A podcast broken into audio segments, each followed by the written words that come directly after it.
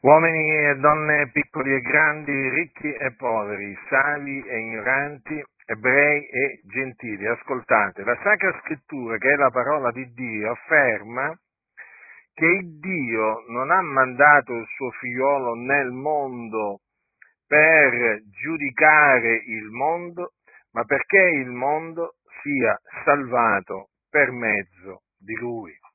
Dunque l'Iddio vivente vero, che è il solo vero Iddio, colui che ha creato tutte le cose, sia le visibili che le invisibili, nella pienezza dei tempi ha mandato il suo figliolo nel mondo per essere il salvatore del mondo, ossia per salvare i peccatori. Questa dunque fu l'opera che Gesù Cristo, il figlio di Dio, è venuto a fare con la sua appunto eh, diciamo venuta nel, eh, nel mondo a salvare i peccatori.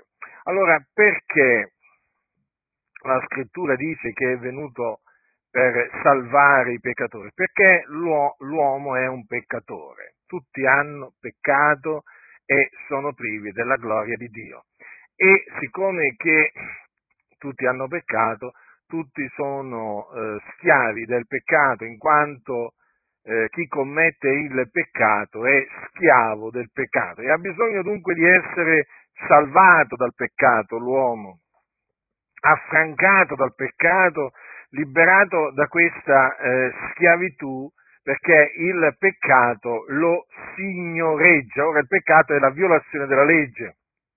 Il Dio infatti ha dato una legge con dei comandamenti e la violazione della legge costituisce il peccato agli occhi di Dio. Quindi eh, uccidere è, ehm, è peccato, eh, commettere adulterio è peccato, eh, rubare è peccato, bestemmiare è peccato, giusto per farvi alcuni, alcuni esempi. Eh, di, eh, di, peccati, cioè di violazioni della legge. Insomma, chi eh, il ladro viola la legge, la legge, di Dio, l'adultero viola, viola la, legge, la legge di Dio, il bestemmiatore viola la legge di Dio, l'idolatra viola la legge di Dio, l'omosessuale viola la legge di Dio, il fornicatore viola la legge, la legge, la legge di Dio, chi usa il nome di Dio in vano viola la legge eh, di Dio, eh, quindi anche chi uccide e così via. Quindi questo affinché abbiate chiaro eh, che cos'è il, eh, il, peccato. E naturalmente il salario del peccato, come dice la scrittura, è la morte, cioè il peccato eh, retribuisce chi lo serve con la morte. Ecco perché l'uomo è morto nei suoi, nei suoi falli nei suoi, nei suoi peccati. E dunque eh, il Signore Gesù Cristo, che è il Figlio di Dio, nella pienezza dei tempi è stato mandato dal Padre nel, nel mondo, in questo mondo, per salvare i peccatori.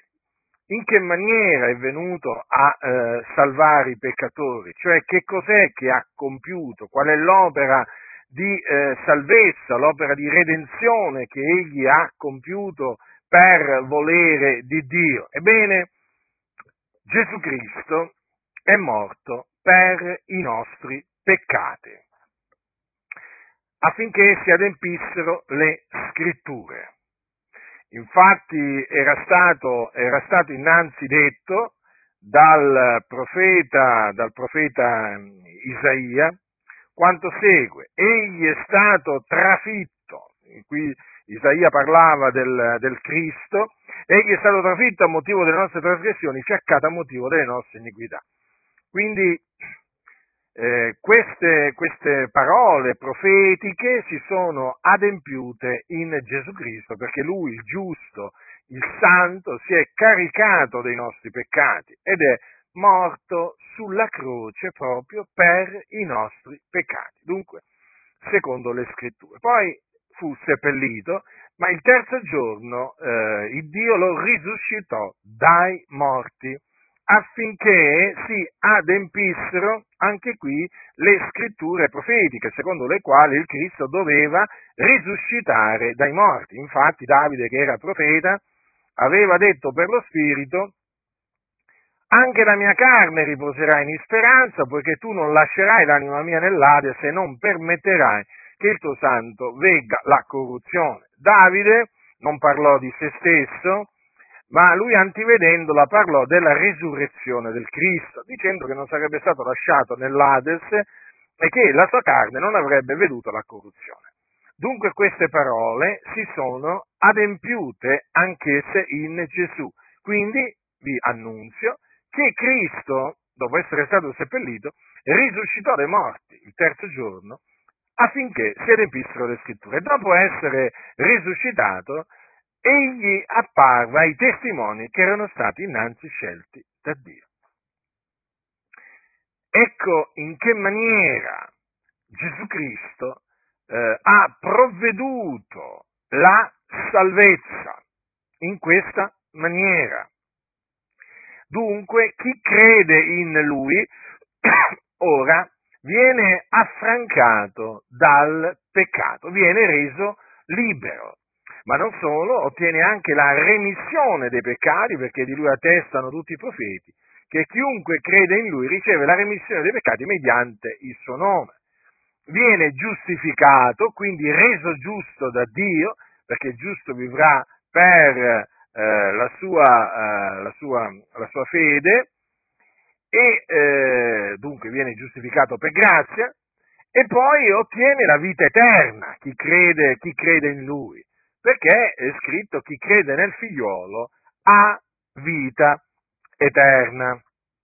Dunque, considerate attentamente ciò che Cristo Gesù, il figlio di Dio, ha compiuto.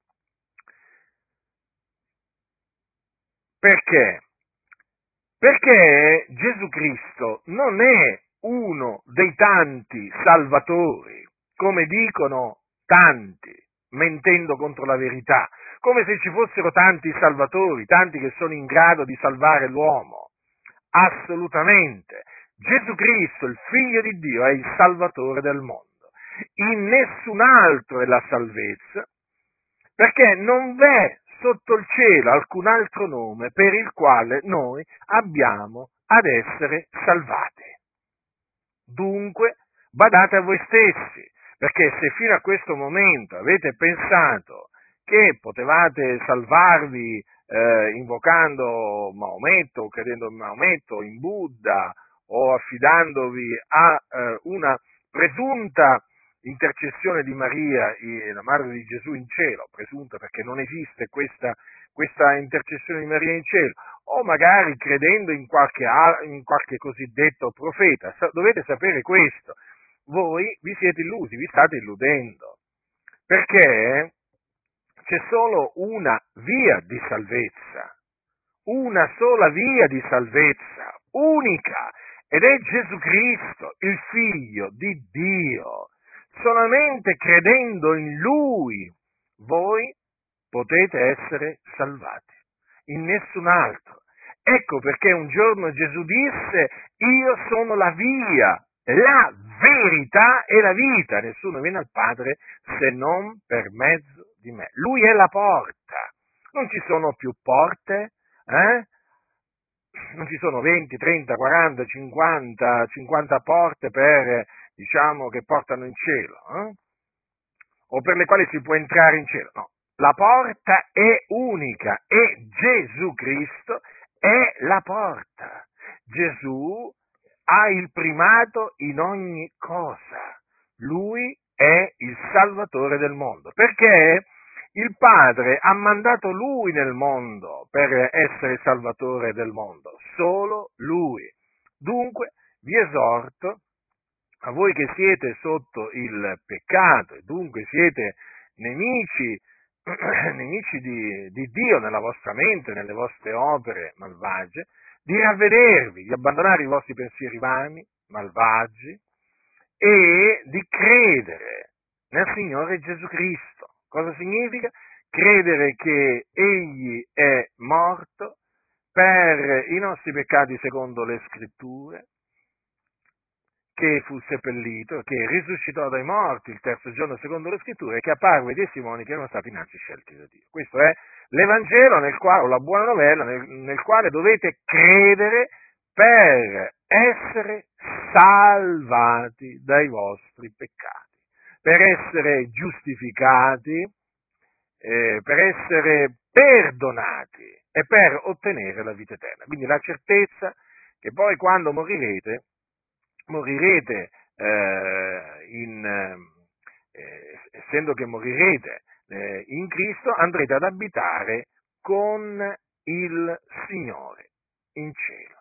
Sì, perché chi crede ha vita eterna. Altrimenti, cioè se voi rifiuterete di credere nell'Evangelo, sarete condannati sì, sarete condannati, l'ira di Dio resterà sopra di voi, non vedrete la vita. L'ira di Dio resterà sopra di voi e quando morirete, morirete nei vostri peccati. E quindi ve ne andrete all'inferno. L'inferno è un luogo di tormento dove vanno le anime dei peccatori. E là andrete per essere tormentati. Poi in attesa del giorno del giudizio, quando risusciterete in risurrezione di giudizio, eh, per comparire davanti al trono di Dio, essere giudicati secondo le vostre opere e poi sarete gettati nello stagno ardente di fuoco e di zolfo o fuoco eterno dove sarete tormentati per l'eternità. Quindi considerate qual è la fine orribile che voi farete se rifiuterete di credere nell'Evangelo. Quindi io vi ho, eh, diciamo, annunziato la salvezza eh, che è in Cristo Gesù, solamente in Cristo Gesù. E vi ho detto co- cosa dovete fare per ottenerla. Cioè vi dove- dovete credere nell'Evangelo. Se rifiuterete di credere eh, nell'Evangelo, sarete condannate. Io vi ho avvertiti, che orecchi da udire, oda.